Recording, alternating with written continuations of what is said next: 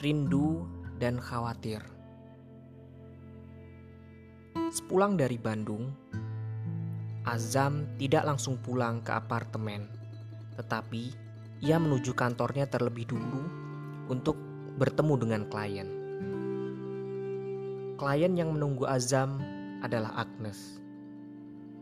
Agnes datang ke kantor Azam untuk meminta maaf atas kejadian di kafe beberapa hari lalu yang disebabkan ketidaktahuan Agnes bahwa Azam telah menikah. Azam sepulang kerja menjemput Naifa di rumah mertuanya. Sepulang dari rumah mertuanya, Azam dan Naifa pulang ke apartemen Azam kemudian menyampaikan kekecewaannya pada Naifa yang tidak bercerita akan kecelakaan yang menimpanya. Malam sebelum tidur, Naifa meminta maaf kepada Azam karena ia tidak memberitahu dan Azam juga meminta maaf karena sudah marah kepada Naifa sebelumnya.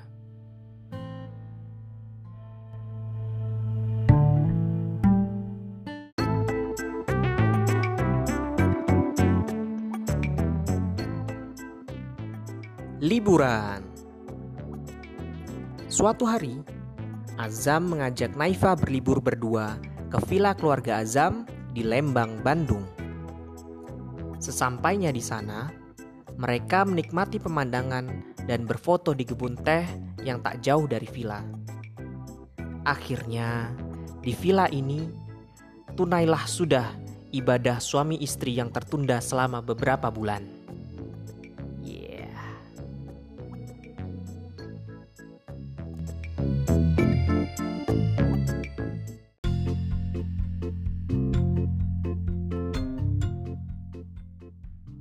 Nasihat Sahabat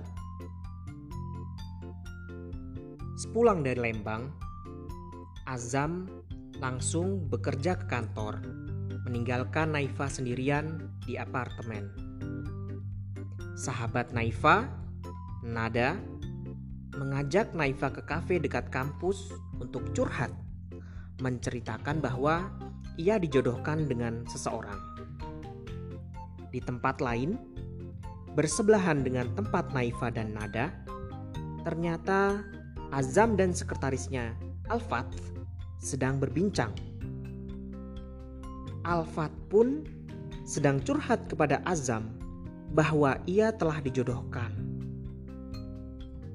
Azam dan Alfat tidak sengaja bertemu dengan Naifa dan Nada namun sikap Alfat dan nada yang canggung saat bertemu membuat Azam dan Naifa mengerti bahwa tidak lain Alfat dan nadalah yang saling dijodohkan.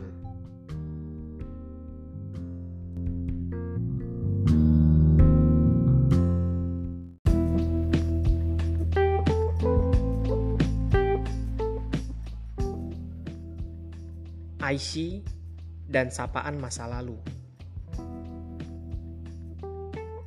Azam sebenarnya mempunyai adik bernama Aisyah Aila Fairisha. Ia dipanggil Aisyah.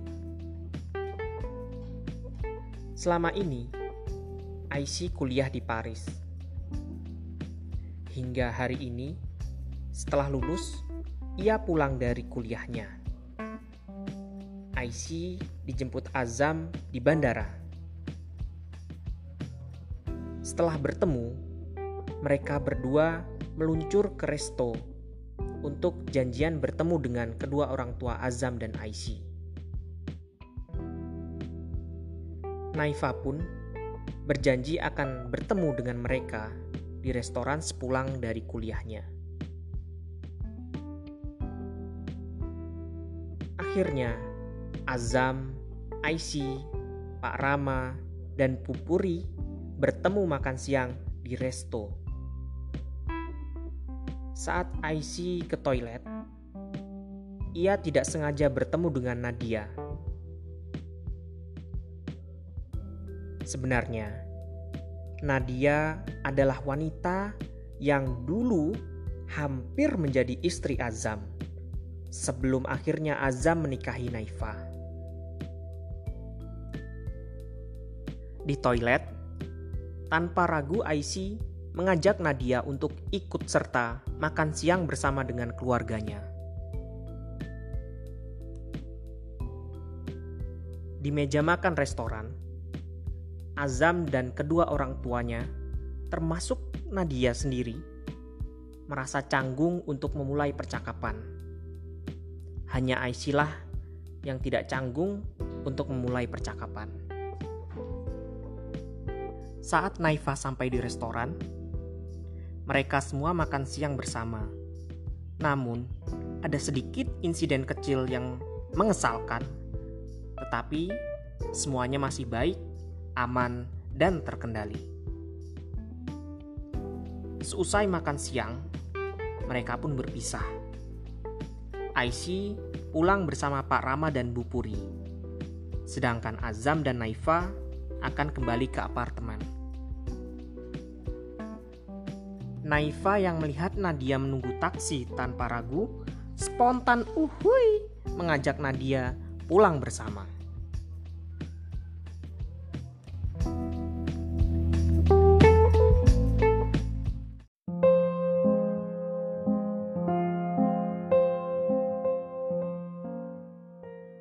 Sosok indah di masa lalu atau bidadari surga di masa depan.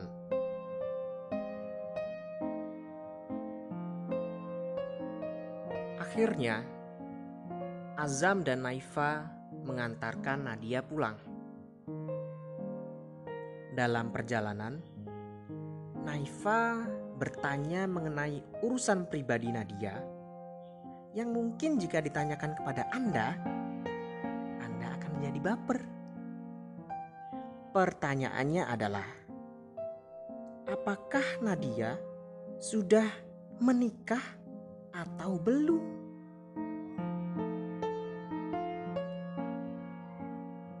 Sayangnya, Naifa tidak mendapatkan jawaban.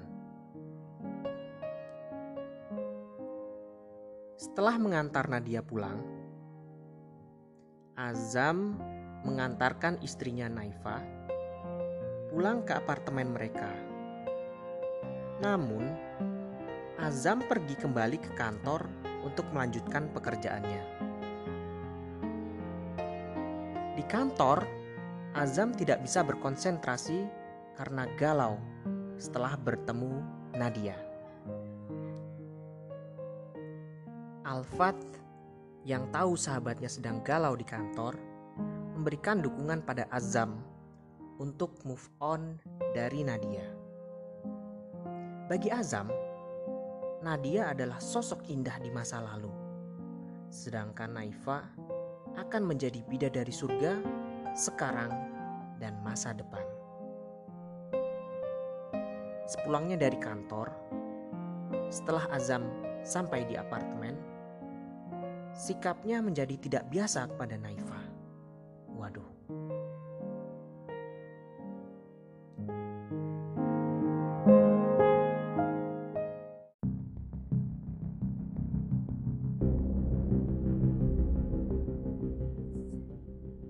Pemicu masalah. Sudah tiga hari, sikap Azam mendiamkan Naifa tanpa alasan. Naifa berusaha meminta penjelasan suaminya, namun sayang sekali ia tidak mendapatkan jawaban yang diinginkan. Sebenarnya sikap Azam ini dikarenakan Azam sedang mengurus seseorang di rumah sakit dan ia tidak ingin diketahui oleh siapa pun. Sempat ada kesalahpahaman antara Azam dan Naifa. Azam melihat Naifa di kafe dengan seorang dosen laki-laki berdua. Padahal sebenarnya ada teman Naifa, yaitu Nada, yang kebetulan sedang ke toilet. Azam pun sempat jatuh sakit. Ia demam hingga mengigau memanggil nama Nadia. Naifa yang mendengarnya merasa sakit hati. Namun, meski begitu, ia tetap melayani suaminya dengan baik. Alfat pun menjenguk Azam dan menasehati Azam agar tidak menyembunyikan sesuatu dari Naifa. Namun sayangnya, Azam masih tak bergeming.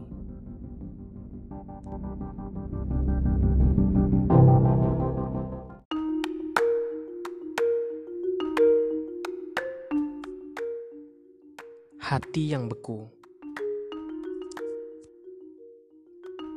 Azam sudah kembali pulih, tetapi masih mendiamkan Naifa. Suatu saat, Nadia meminta Azam untuk bertemu di kafe.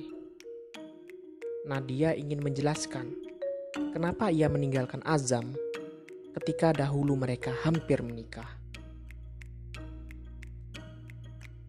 Azam datang ke kafe, tapi tidak mau mendengar penjelasan dari Nadia.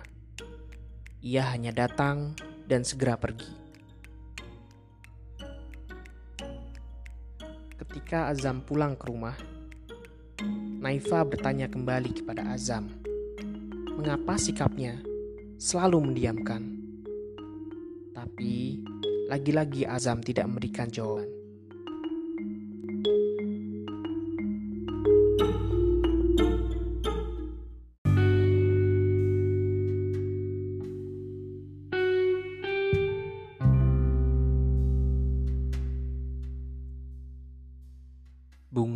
Tidur. Aisyah, adik Azam, datang ke kantornya. Ia mengkritik Azam atas sikapnya pada Naifa. Di tempat lain, ketika Naifa tidur, ia memimpikan Azam terluka. Azam sedang berbaring di meja pasien Naifa yang ketakutan pun terbangun dari mimpinya.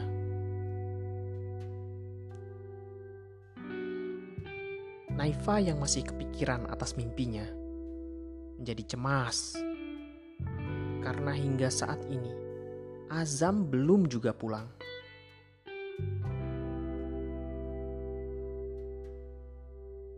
Tidak lama kemudian, ada telepon dari kepolisian memberitahu bahwa Azam mengalami kecelakaan dan dirawat di rumah sakit.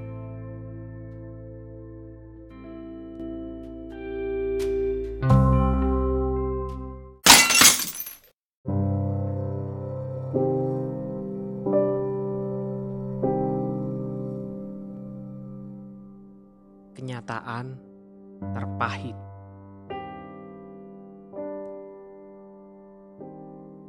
Dokter menjelaskan bahwa Azam mengalami cedera otak karena kecelakaan beruntun yang dialaminya.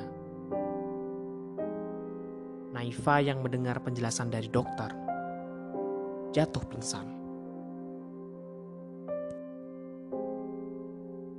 Saat Naifa tersadar dari pingsannya, ia melihat Nadia. Nadia sengaja datang ke rumah sakit untuk berbicara dengan Naifa.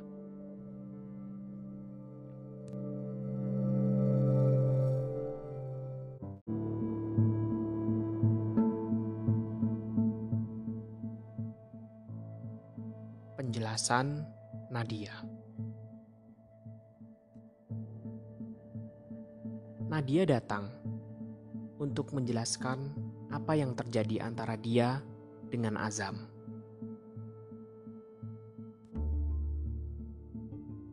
Nadia pun menceritakan kepada Naifa. Dahulu, dia dan Azam sempat akan menikah. Tetapi, Nadia memutuskan pergi ke Inggris karena mendapatkan beasiswa tanpa memberitahu Azam.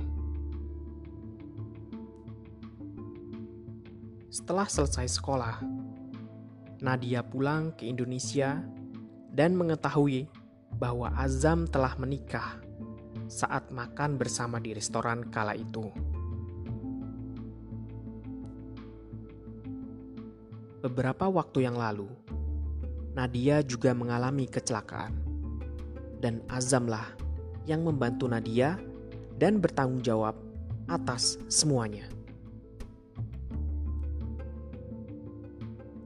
Akhir-akhir ini pun, Azam pernah mengungkapkan penyesalannya kepada Nadia karena ia telah mendiamkan Naifa.